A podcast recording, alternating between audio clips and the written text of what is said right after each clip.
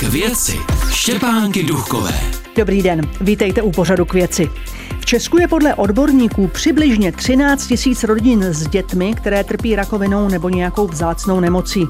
A přitom u nás není jediný lůžkový hospic pro dětské pacienty. To chce změnit nadace rodiny Vlčkových. A ve studiu se mnou sedí ředitelka této nadace Ivana Plechatá. Dobrý den. Dobrý den. K věci Představte prosím na úvod, co budujete v pražské usedlosti Cibulka. Nadace rodiny Vlčkových, eh, která je vlastně rodinou nadací, která vznikla v roce 2021, eh, tak v tom též roce eh, koupila usedlost na, v pražských košířích na Cibulce. Je to usedlost, která jejíž kořeny sahají do nějakého 14. 16. století. A skutečně v současné době je to ruina. Eh, ona chátrala od 80. let eh, minulého století. Je to historicky chráněná památka a my tam chceme vybudovat vlastně středisko dětské komplexní péče a lůžkový hospic pro děti, které trpí život limitujícím nebo ohrožujícím onemocněním. Manželé Vlčkovi eh, vložili do té rodinné nadace naraz 1,5 miliardy korun, což v Česku do té doby byl nevýdaný filantropický počin. Jaké úkoly máte vy jako ředitelka v čele takové nadace?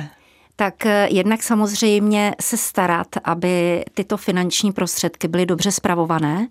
Eh, fungujeme jakákoliv jiná nadace, to znamená, že na svůj provoz nebo dokonce na své grantování jiným organizacím můžeme vlastně použít jenom výnosy z této jistiny, eh, která je uložena, musí být velmi dobře spravována. Tak to je takový první úkol. Druhý úkol je, že máme do výjimku dáno, že do roku 31 by Česká republika měla patřit ke světové špičce, pokud jde o poskytování dětské paliativní péče.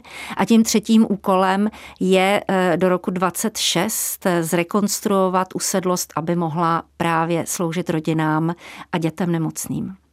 Vy jste mi teď v podstatě odpověděla na otázku, jak chce ta nadace posunout dětskou paliativu dopředu. Je to tedy to, že chceme být jednička ve světě? Ano, chceme patřit mezi jedničky na světě. Eh, mezi to samozřejmě patří také to, abychom eh, využívali, co se ve světě už děje, jaké je tam vzdělávání, jaké jsou tam příklady dobré praxe, to znamená přivážet to sem. Pro, pro lidi, kteří budou pracovat v takovém hospicu. Ano, přesně tak. To znamená, bude to jednak, chceme investovat nemalé finanční prostředky do rozvoje té služby jako takové. A tady je třeba říci, že dětská paliativní péče se liší od té pro dospělé pacienty, že to není pouze péče v závěru života, ale je to péče po celou dobu trvání toho vážného onemocnění onemocnění. To znamená, že pro některé děti to musí být nebo může být několik měsíců, ale pro některé to může být řadu let. A to jsou ty děti právě s těmi vážnými onemocněními, které jsou geneticky podmíněné, neurologické různé poruchy, které s tou nemocí skutečně mohou žít až do dospělosti i někdy dále. Co manželé Vlčkovi přivedlo k té myšlence daru a vůbec k té usedlosti Cibulka? No, myslím, že eh, Jednoznačně to, že Katarína Vlčková je vlastně primářkou eh, cesty domů mobilního hospice, kde se také starají o dětské pacienty.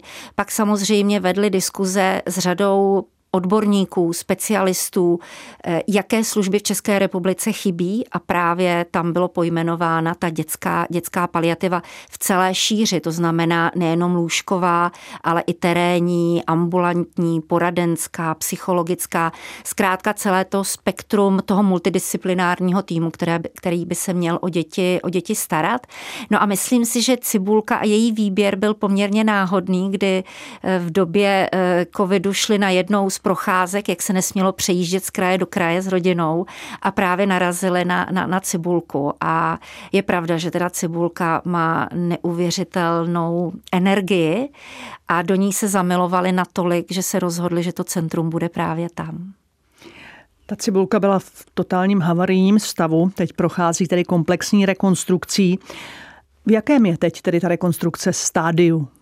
Tak eh, my jsme vlastně po ty dva roky, kdy už cibulka byla naše, jsme se snažili, aby ta, eh, aby ta degradace toho objektu nepokračovala. Degradace ve smyslu, že to ve padalo? Ve smyslu, že to padalo. Eh, přesně tak. My jsme tam udělali provizorní střechy, musel se zajistit staticky ten objekt.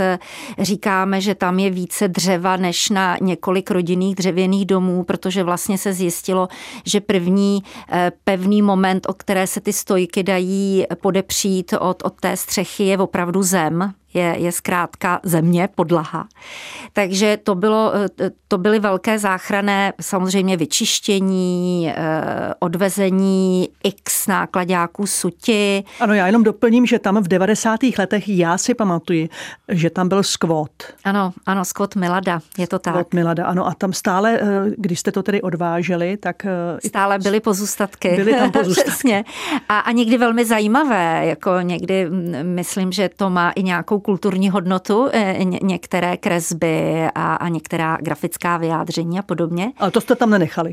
Eh, to jsme tam nenechali, ale máme řadu věcí nafocených aby aspoň takhle eh, na to mohlo být vzpomínáno, kdo chce na to období vzpomínat, protože mnozí starousedlíci říkali, že ne všechny věci byly špatné, že tam třeba někdy chodili i za, za kapelama, za kulturou a tak.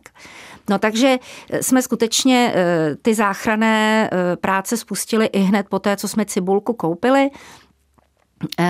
Určitě mm, prošlo vzdělovacími prostředky, dělali jsme poměrně náročné výběrové řízení na architekta mm, to byl takový jakoby architektonický workshop, který trval řadu měsíců. My jsme, eh, bylo to eh, vlastně do finále se dostalo pět architektonických firm eh, nebo studií. Vyhrál to Petr Hájek jako architekt a ten samozřejmě v minulém roce pracoval na studii a jejím upřesňování a my už tento rok budeme mít hotové vlastně nebo v lednu, v únoru příštího roku kompletní projekční práce a plány, které povedou k žádosti o stavební povolení. Ale co už se minulý rok podařilo, nebo tento rok, se podařilo, abychom zrekonstruovali domek zahradníka, který vlastně nasedá na ten krásný veřejný lesopark, eh, který je na Cibulce. A tam plánujeme, že už pravděpodobně někdy v Dubnu Eh, bude otevřena kavárna. Eh, my jsme moc chtěli, aby jsme tu kavárnu otevřeli už do konce roku. To se nám nepodařilo, moc nás to mrzí, ale zkrátka stavět není úplně lehká, lehká záležitost. Já myslím, že lidé si rádi počkají, to není tak daleká budoucnost a určitě rádi přijdou. Tedy mě už to teď láká a těším se, My že se, se tam podívám. My se taky těšíme. Věřím. A eh, na místě pracují nebo pracovali i archeologové. Co se jim podařilo odhalit? No, eh, podařily se jim eh, různé základy skleníků právě u domku zahradníka, eh, pak se jim podařilo objevit některé jako skici nebo malby v domku zahradníka. Všichni tam tak jako když přišli, tak se podívali na ten strom s těmi třešněmi a říkali, no, není to žádný botyčely, ale mělo by se to nějakým způsobem zachovat, takže je to samozřejmě nafocený, bude to nějak nějakým způsobem jaksi ošetřený, ale pak to bude přikryto omítkou. No a samozřejmě pak nás čekají další ještě práce v, tom, v té hlavní, eh, vlastně v té hlavní oblasti, to znamená ve všech těch historických křídlech, takže to ještě uvidíme. Co na tom místě bylo ve středověku? Eh, tam, tam byla eh, nejdříve pravděpodobně tam byla vinice, ale u té vinice v nějakém tom 14. 15. století byl pravděpodobně jenom nějaká dřevěná, dřevěná stavba. To vlastně patřilo mimo Prahu, v tu dobu to bylo. Eh, pak tam byla hm, usedlost, vyloženě hospodářská usedlost, od ní pramení od rodiny, která tu usedlost měla někdy v 16. století, což byla rodina Cibulkových, takže odtud pramení vlastně ten název Cibulkových cibulka a na cibulce. A vlastně největšího rozkvětu to dosáhlo eh, na začátku 19. století, eh, kdy vlastně se přestěhoval mm, pasovský biskup eh, Thun z Hohensteinu, se přestěhoval právě na cibulku a vybral si to jako své sídlo. To znamená, celé to severní křídlo patřilo do reprezentativních prostor pana biskupa a až do roku eh, vlastně 26, 1826, kdy pan biskup umírá a byla to vlastně ta, ten největší rozkvět. A my bychom velmi rádi právě Cibulku otevřeli na eh, říjnové výročí úmrtí pana biskupa, to znamená v roce 26 na podzim. Jakou bude mít eh, dětský hospic kapacitu? Je potřeba zase říct, že ta kapacita se odvíjí od poskytovaných služeb a nejsou to zdaleka jenom služby v závěru života. S velkou pravděpodobností to bude vyloženě minoritní služba. Co tam bude ve většině, je takzvaná respitní odlehčovací zdravotní služba pro ty rodiny. To je co? To znamená, že ty rodiny, které dlouhodobě 24 hodin, 7 dnů v týdnu, 365 dnů v roce pečují o těžce nemocné dítě.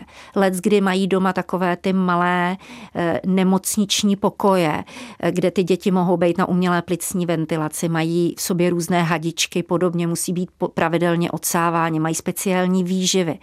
A většinou je to matka, která se stará a ta péče je nesmírně náročná. Jak už jsem řekla, může to být roky ta péče. A aby ta rodina mohla se věnovat sourozencům zdravým, aby mohli odjet na dovolenou, nebo aby si zkrátka odjeli do lázní nebo na léčení, tak právě na to jsou ty respitní odlehčovací služby, které sice existují v sociálních službách, ale ty naše děti budou tak hodně nemocné, že ta sociální služba je nedostatečná. Oni potřebují zdravotníka, někdy potřebují i lékaře, protože ta maminka se stává tím lékařem, když pečuje. Eh, takže předpokládáme, že to bude skutečně zdravotnické zařízení, kde z 85% tam budou se odehrávat ty zdravotní respitní eh, služby a to je takový velký problém v současné době. My víme, jak to ty rodiny hodně potřebují, ale nemáme je v legislativě. Takže teď je takové velké úsilí a my jsme moc rádi, že jak ministerstvo zdravotnictví, ale i politici začínají slyšet na to, že je potřeba dát do zákona o zdravotních službách právě tento druh péče. Já vám děkuji za to, že jste přišla do pořadu k věci. Naschledanou. Děkuji za pozvání. Naschledanou. Naším hostem byla ředitelka nadace rodiny Vlčkových Ivana Plechatá. To byl poslední pořad k věci v tomto roce a těším se na vás v roce 2024. Naschledanou. K věci.